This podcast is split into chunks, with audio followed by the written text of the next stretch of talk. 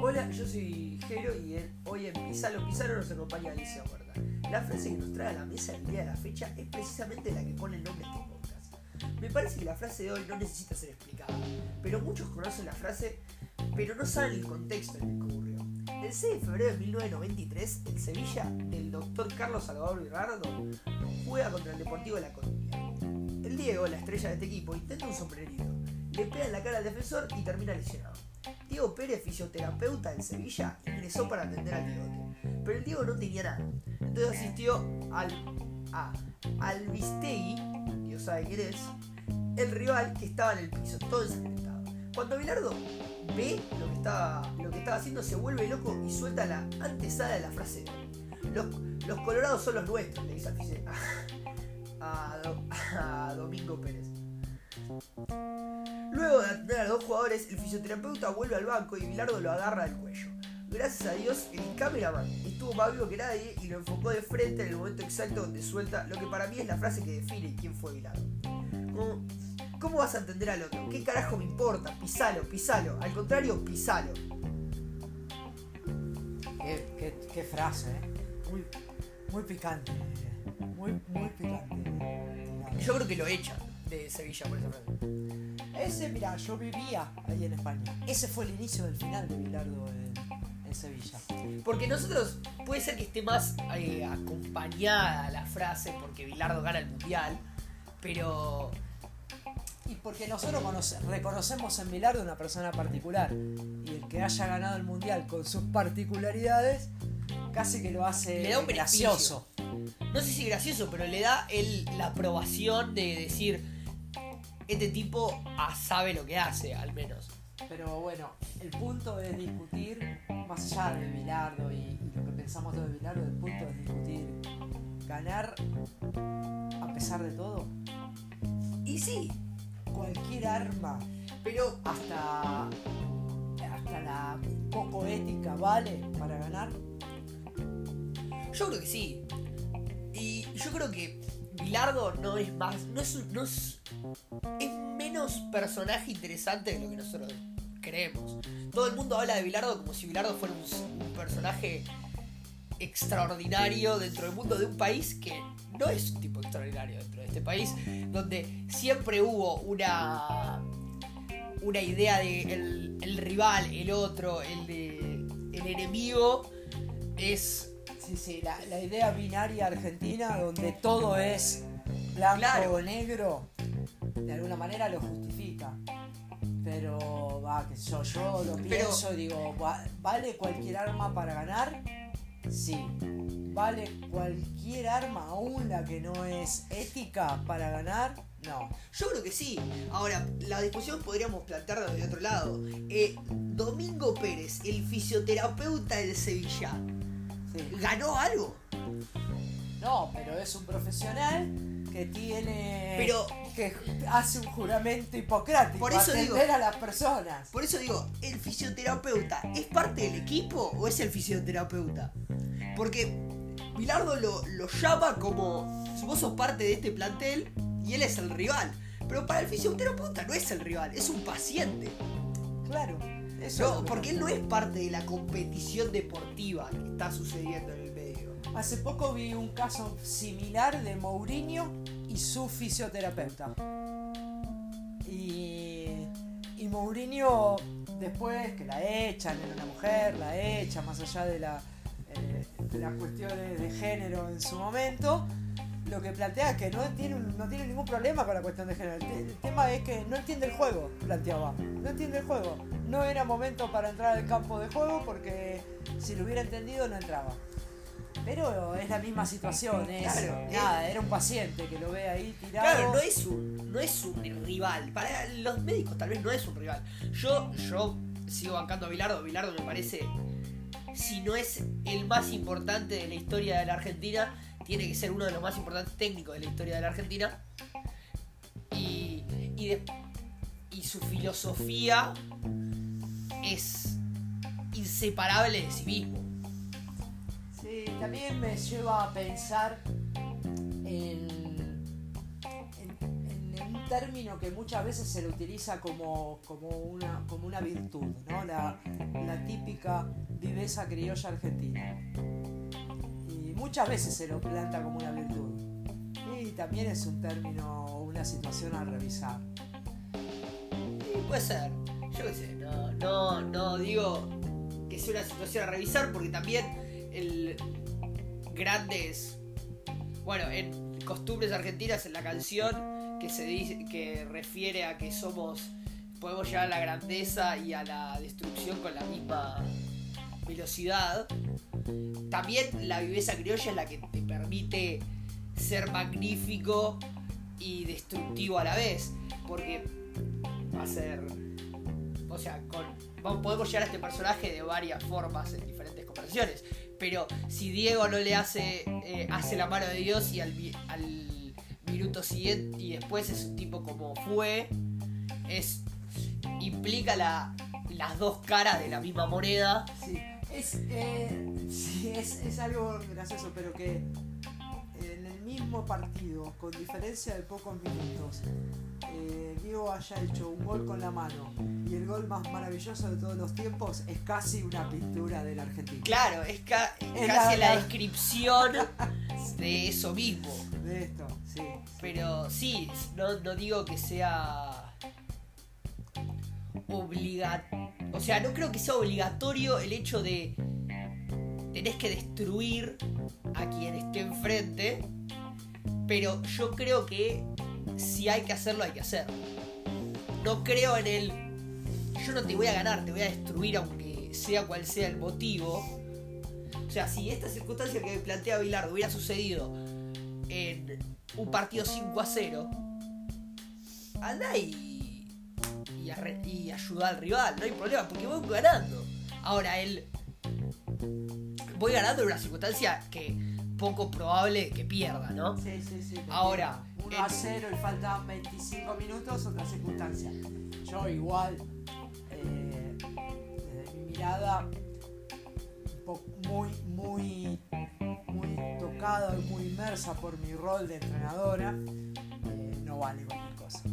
Yo no puedo tirar una pelota para que alguno se lesione para ganar. No, no puedo hacer. No, no vale. Pero, nada, entiendo que la grandeza de Bilardo o el personaje de Bilardo está anclado en esas cosas. O sea, vos decís, que, vos decís que esto fue personaje, vos decís que como el cameraman que eh, en nuestra contextualización inicial para iniciar el, pod- el capítulo dije, eh, dije que él estuvo más vivo que nadie. Vos decís que Bilardo estuvo más vivo que nadie y vio que lo enfocaban. Y hizo parte de su, de su gracia, por decirlo de alguna forma. Para mí, Bilardo entendía el show como, como poca, como pocos en ese, en ese contexto ambiente. fútbol. Sí, aquella, aquella vez de entrar con la botella de champán y decirle señorita es Gatorade. Eh, el Gatorade, tipo- señorita Gatorade. Gatorade, Gatorade mandó. Gatorade, Gatorade. Gatorade. Eh, Lo podemos o Gatorade, Gatorade. sí, que es después verdad. dice 30 años en este deporte, Bueno, señorita. el tipo sabía que iba a generar eso, fue a buscarlo. Sí, mucho tiempo después también fue un. O Lo sea, que también pasa que en España no. En España En España no, no, No. tienen ese. sí, no, no tuvo el mismo efecto. Al ese lo que nosotros lo que nosotros ponemos, embarcamos en, un, en el folclore como Totalmente. que embarcamos desde lo bueno hasta lo malo. Cualquier cosa que no sepamos explicar hacia el extranjero el- Es el folclore. es el argentino. folclore argentino.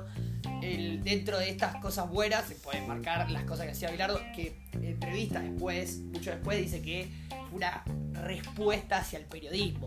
La- el famoso champán en el, Sí, en, sí. el- en el Sí, monumental. sí, claro que fue, fue respuesta Porque dijo que su fútbol no era show, dijeron que su fútbol no era parte del show. Eh, sí, y además planteaban eso, que eh, yo no me acuerdo cuál era, quién era el técnico que iba a enfrentar y que dijo que nada, que yo que se sentaba con un champán a mirar como a, a mirar el espectáculo. Pero no me acuerdo qué técnico era que hablaba de su equipo. Y justo, Bueno, Bilardo que dice eso antes de entrar al estadio. bueno, eh, así no, va, puede ser que entendía el show off como poco, sí, era un generador de situaciones, eh, nada, estas controversiales. Eh, montón, hay un montón de esas situaciones Entonces- otro entrenador no se lo hubiera soportado. Pero entonces, el, el- vos decís que. ¿Qué tan lejos está el- Si esto es parte del deporte, ¿no? Pongamos que el deporte fútbol, como el deporte más importante de la- del mundo, de la historia, y el más mundo hoy en día, Sí. y esto es parte del deporte, el show es parte del deporte, ¿qué tal? ¿Sigue siendo deporte o es una farándula atrás de una pelota? Porque. O sea que Bilardo y Moria Kazan, ¿qué lejos están de cada uno? Probablemente muy poco. Están bastante cerquita, pero caminando paralelo. Pero están bastante cerca. Eh, cuando a veces escuchás decir a los jugadores eh, lo más sano del fútbol son los jugadores. Y yo digo, sí, es probable. eh, lo más sano del fútbol probablemente sean los jugadores o por lo menos los que sueñan ser jugadores. Después cuando ya son jugadores súper consagrados, eh, se van acercando cada vez más a la. Se ha visto jugadores, te digo, los, eh, los- las superestrellas mundiales. Las superestrellas mundiales ya están más allá. están más allá. Lo- Los medios, los medios, tampoco puedo decir medio pelo, pero digo, Sí, sí, sí, el 5 el 5 de Banfield. el 5 de Banfield, con un... Como símbolo, andás a ver quién Sí, es sí, el 5 pobre, de pobre, Banfield. o el 5 de... Sí, sí. de- sí, de cualquier equipo. De. Campaceres. Eh, pero- pero... no, no de Campaceres, digo... No, sí, de primera división. De primera división o así, no sé, haciendo un culto de la ostentación o lo que sea, y un Messi siendo. eh, Sí, el famoso meme de el 4 de Banfield todo vestido de Gucci y Messi con un vestido pantalón así comprado nomás, por internet. sí, totalmente. Pero sí, porque también el fútbol, si lo analizás de todos los puntos, tiene mucho mucha farándula. Porque, ¿cuál es la diferencia entre, bueno, Bilardo y Moria Kazan o Pergolini no yendo a, a teles- a- al 13 y el futbolista no, eh, no festejando el gol contra el equipo que jugó? El yo, yo respeto quien me dio de comer. Nah, No hay nada, es el mismo, es el misma.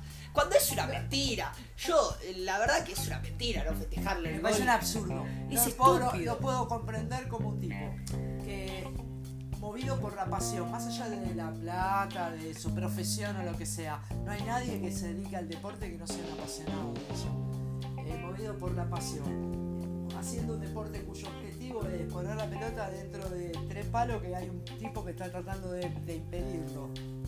Lo haga y no lo festeje. Solo porque alguna vez vistió la camiseta de otro equipo. Es una Que es, posición. es un como si yo vendiera, si yo fuera un, pre- un presidente de una, un CEO de una super compañía y no festejo una venta porque una vez trabajé en Blockbuster. Tal cual. No absurdo. tiene- no tiene ninguna No tiene ningún tipo de valor. Ahora, Pero si sos hincha es otra cosa, yo digo. Si so- yo banco el no festejo porque soy hincha. Porque el, el jugador es jugador, pero primero es hincha, el deporte y de un equipo. sí, sí, Entonces- porque, porque la llegada. Porque de cómo llega a su vida es, Es es de desde la otro pasión, punto. de la pasión. Entonces es de- yo, yo entiendo al que no puede festejar un gol al club que es hincha. Sí. No, no son muchos los que dicen que de qué hincha son. O los que el famoso Enzo Pérez eh, haciéndole un gol a boca con estudiantes que gol completamente intrascendente en términos de Pero- partido, pero que lo festeja como si fuera y nadie entendía qué sucedía hasta que bueno, Sí, bueno, se le vieron todos los tatuajes de River. sí. Y, y la gente empezó a pensar un poco, el tipo se llama Enzo. Sí, claro. El 99.9% de las personas en el mundo que se llaman Enzo son hinchas de River. Sí, sí.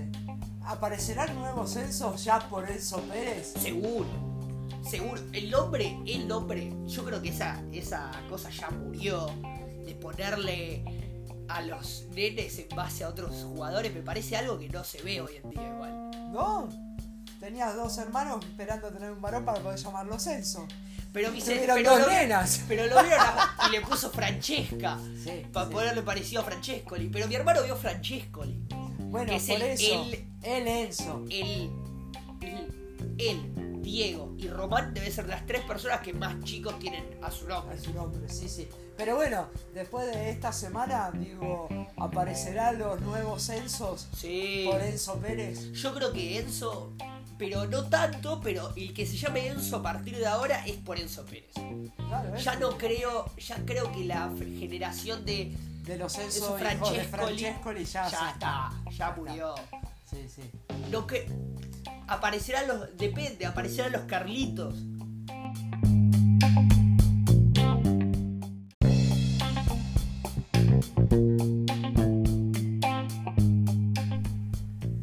Sí, lo- pero Carlitos es como muy común. Fíjate que. No sé si es muy común, es un nombre de viejo. Carlitos es el es Pipo Grosito, el colectivero que maneja el 22 y hace la, la Eh, vuelta. Está bien, pero también es muy común. Porque, yo, Enzo Sí, no es común, Román no es común. Probablemente haya Carlitos que no sean hinchas de boca. Tal cual. Puede haber un Carlos que no, que no tenga referencia Sí, a Tevez. que- Y no me imagino ningún Enzo que no sea No. referido a River. Ningún Román que no sea referido a Boca. No, es que no, no se puede. Si le pones tu- a tu hijo Román y no sos hincha de boca, Es raro. tiene- no solo es raro, es conflictivo. O sea, es como. El pibe le, le van a preguntar toda la vida. Va a tener que hacerse de Boca. va a tener que va a tener que tomar un montón de justificaciones.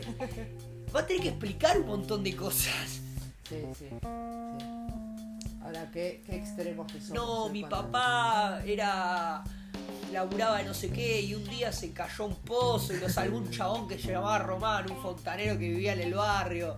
Es muy muy raro. Es muy raro. En cambio, si yo me llamo Enzo y te dicen de cuadro sos de River, es como, lógico. la gente, como mucho ahora te van a empezar a preguntar, ¿por Francescoli o por, Pérez? Pérez, sí, como mucho. Ahora, volviendo al, al- al inicio de todo esto, que era el, el show, ¿sí? Sí, Eh, yo digo, bueno, el fútbol, la importancia del show eh, en el fútbol es que hizo del fútbol lo que es hoy. Si no hubiera todo ese show atrás, es muy difícil que el fútbol fuera un negocio mundial. Que, nada, que el mundial de fútbol cada año sea las vacaciones del mundo. Y, pero es el deporte, yo creo que lo sería igual.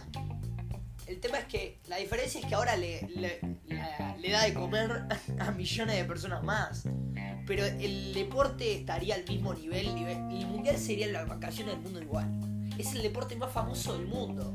Para mí, nada, el show hizo de- levantó el, el nivel de, de- Sacando de la Estados- exposición. Sacando Estados Unidos, en haciendo gran medida, probablemente en India hagan otro deporte. Sí. Pero sacando Estados Unidos, ¿Cricket juega? No sé. no sé, cricket. probablemente cricket, algún deporte completamente O irrelevante. Kamubi, ¿cómo se llamaba? un deporte muy raro. Pero le- la gran mayoría, el- más del 50% de la gente juega al fútbol. Lo- Los pibes. Las pibas ahora más, pero en general los pibes, del el resto del mundo que no sea Estados Unidos, el 50% juega o intentó jugar al fútbol. Sí. Es imposible que no sea el deporte número uno. No, está bien, lo que digo es que lo llevó a ese nivel también un poquitito el show. El show mediático. El show mediático. La explosión de la. Hay, hay como toda una correlación Eso lo inventó. Diego, ponele. y, y a lo mejor hasta un poco posterior también, porque eh, toda la revolución cultural en muchos aspectos y también en el deporte vino de la mano de la televisión por cable. Bueno, el 86 es el primer mundial televisado a color. Bueno, ahí está. ¿El 86? ¿Estás seguro? creo que es el- no, no. a color. El 78 en Argentina, para Argentina no, porque nosotros teníamos televisión en colores. Pero para el mundo ya estaba. Ya estaba ¿A color? Sí, sí, sí, ya estaba a color. Pero digo esto, eh, culturalmente, en el mundo entero y en las distintas áreas, no solo en el deporte, la aparición de la televisión por cable, los, te- los canales temáticos, la posibilidad de ver las televisiones de los distintos lugares del mundo, eh, fue una, una modificación cultural enorme. De hecho, entre otras cosas, se le adjudica la caída del muro de Berlín, por ejemplo. Al fútbol. No al fútbol. Ah, A la, televisión. a la televisión, a la Claro. posibilidad de la gente de ver qué es lo que pasa en otros lados. Y sí, porque, bueno, porque ves cómo vive otra gente y te, te preguntas por qué. ¿Por ¿no? qué? Bueno, la, esto, la explosión de la televisión que hizo cambios culturales en todo el mundo y en todas las áreas también cae en el deporte y llevó al fútbol a, a Y lo extremos, a extremos impensados. Sí, sí, sí. Jugadores cobrando miles de millones. Totalmente, la cantidad de dinero que cobran los jugadores respecto a lo Entonces, que cobraban. entonces podríamos decir que los cambios poder- se pueden armar en antes y después de Diego, antes y después de Beckham, Sí, probablemente. antes y después de Neymar. Mm, ¿Por qué de Neymar y no Y- Messi? Eh, porque es contemporáneos. pero es mucho más marketinero y más marketinero en las redes sociales y cómo se utilizan ahora. Es un tipo que hace streams en, en Twitch, tiene su propia skin en Fortnite, eh, utiliza, postea historias todo el tiempo. Está muy bien lo que decís, que no lo había pensado, pero es cierto, porque esos cambios, esos cambios de, de consumo de los medios los reflejó cada uno. Diego y esta cosa, el primer gran eh, jugador internacional. Por más después, si hablamos para atrás, nosotros conocemos a Pelea, Di Stefano, no sé qué, no sé cuánto. Ahora yo no sé si todos esos lo conocen en todos lados del mundo. Y Diego fue el prim- la primera personalidad del fútbol que no había lugar en el planeta que no lo conociera. No hay lugar en el mundo que haya pisado y que no, que no haya conocía. pedido una foto. Beckham fue el del cambio del marketing, claramente. Neymar en la era de las redes sociales. Está muy bien, está muy bien. Yo no lo había pensado, por eso dije, ¿por qué no Messi como exponencial del deporte? Pero es verdad, desde el punto de vista del uso de los medios de comunicación, es Neymar el que... Yo creo que, bueno, el Diego es el único que, por cómo fue el primer gran así evento a nivel mundial, entonces no pudo. Pero jugadores como Messi, Cristiano, están más allá de lo que haya pasado. Messi y Cristiano no hacen publicidad, o no salen, no muestran su vida. O sea, hacen publicidad, pero no hacen publicidad para mostrar su día a día constantemente. Porque no lo necesitan, son gente que está más allá del bien y del mal. El... Sí, y además tiene contratos super hiper millonarios con... Y Neymar también. Sí, claro. Pero ¿por qué Neymar muestra su vida constantemente? Porque. Porque si no, no, no sé, no está al nivel de esa gente que está más allá. No, y también porque yo no digo que tiene diferencias generacionales con, con Messi y con, y Que las con tiene, Cristiano, porque sería. tienen diferencias de años, no generacionales. Pero esa poca diferencia de años hace que el acercamiento y la inmersión en las redes sociales sea diferente. Sí, Sí. Sí, sí, absolutamente. Entonces, Neymar, ya un tipo, yo no digo que sea un nativo de las redes sociales, no sé exactamente cuántos años tiene, la verdad. Neymar hoy tiene 30 años. Bueno, es un poco grande, no es un nativo de las redes sociales, pero entendió esa lógica. Como hoy la Es está llevando adelante, Es un millennial, esa gente que está. que hay.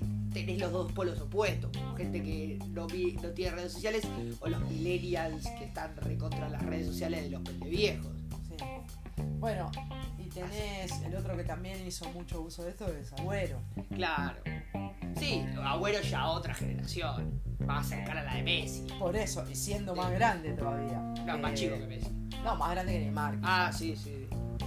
Bueno, Ahora, y ahí yo te llevo un poco porque vivo haciendo estas comparaciones. Podemos hablar de deporte y al fin de cuentas la comunicación, los medios de comunicación, los modos, los avances tecnológicos lo van atravesando a cualquier actividad. y sí, sí, siempre. El mundo, la tecnología siempre es lo que va llevando en todos los aspectos. Y después el resto del mundo, que depende de cada lado, se acomoda. Pero para ir ya eh, cambiando el tema, y, y yo quería siempre hacer una pregunta al final de cada capítulo, Sí. en forma de. Nada, una pregunta random en cualquier modo, eh, al final, como para hablar un poco al final. Y la pregunta es: que la vi en un. Lo vi a Seinfeld decir esta pregunta y me pareció más que interesante. Cómica y. eh, me parece cómica e interesante a la vez que es que te preferís ser extremadamente gracioso o extremadamente inteligente. ¿Y por qué? Yo. Para, para, ¿me preguntas a mí o vas a decir vos? No, no, no, yo te pregunto. vas a poner tu lo, pongo en, postura lo primero? pongo en la mesa Sí.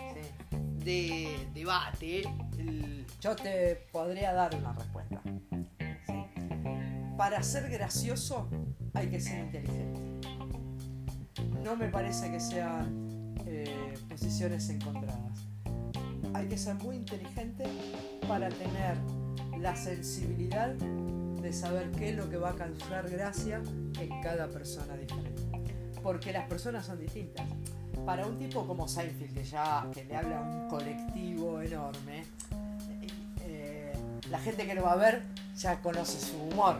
Sí, ya a, a priori más o menos ya sabe cuál es el perfil. Pero para cualquier persona que cambia todo el tiempo de interlocutor, para mí es una señal de inteligencia poder descubrir cuál es la- lo que le causa gracia al otro. Así que a mí si me preguntás yo prefiero pasar por inteligente que por graciosa, pero eh, también trato de... Claro, bueno. Entendiendo también el- eso. yo lo que. Yo creo tener un sentido del humor eh, desarrollado. Yo lo, siempre, porque esta pregunta me llevaba a, a preguntas mismas, es decir, que puede ser extremadamente gracioso, extremadamente inteligente, pero ¿hasta qué punto? Yo no quiero, o sea, ser el de Jim Carrey en tonto y retonto, Sí, claro. porque es extremadamente gracioso. Te cruzas al personaje de Jim Carrey, te podés estar cagando de risa durante horas, pero no, no, no sería ideal ser. eh, Claro, bueno, yo lo dije también. Ver, lo que acabo de decir también está cruzado por lo que a mí me causa gracia. A mí Jim Carrey no me causa gracia. El Bueno. tonto y retonto no me causa gracia.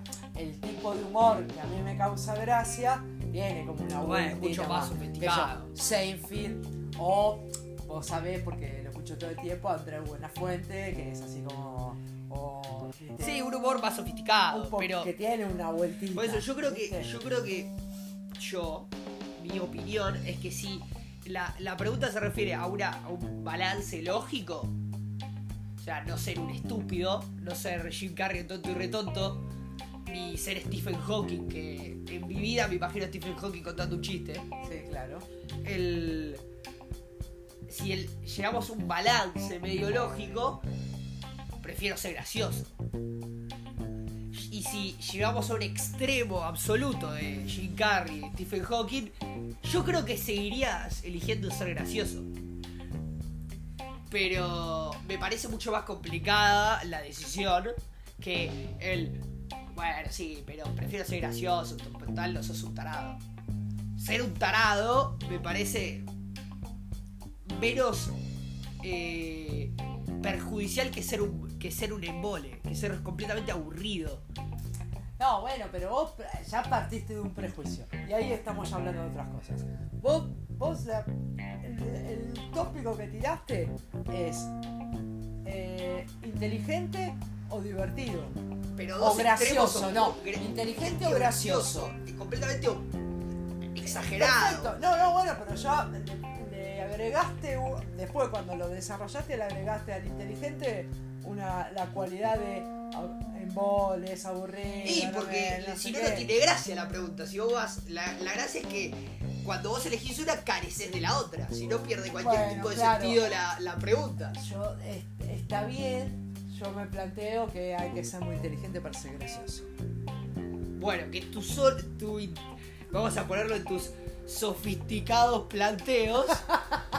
que la única eh, tu única inteligencia es la, en este aspecto de, De ser capaz de divertir, pero Claro. no tener una, una inteligencia aplicada a otra cosa. no tener cualquier otro tipo de En inteligencia. esto nos lleva, pero es para otro podcast, ¿no? Claro. Hablar de distintos tipos de inteligencia.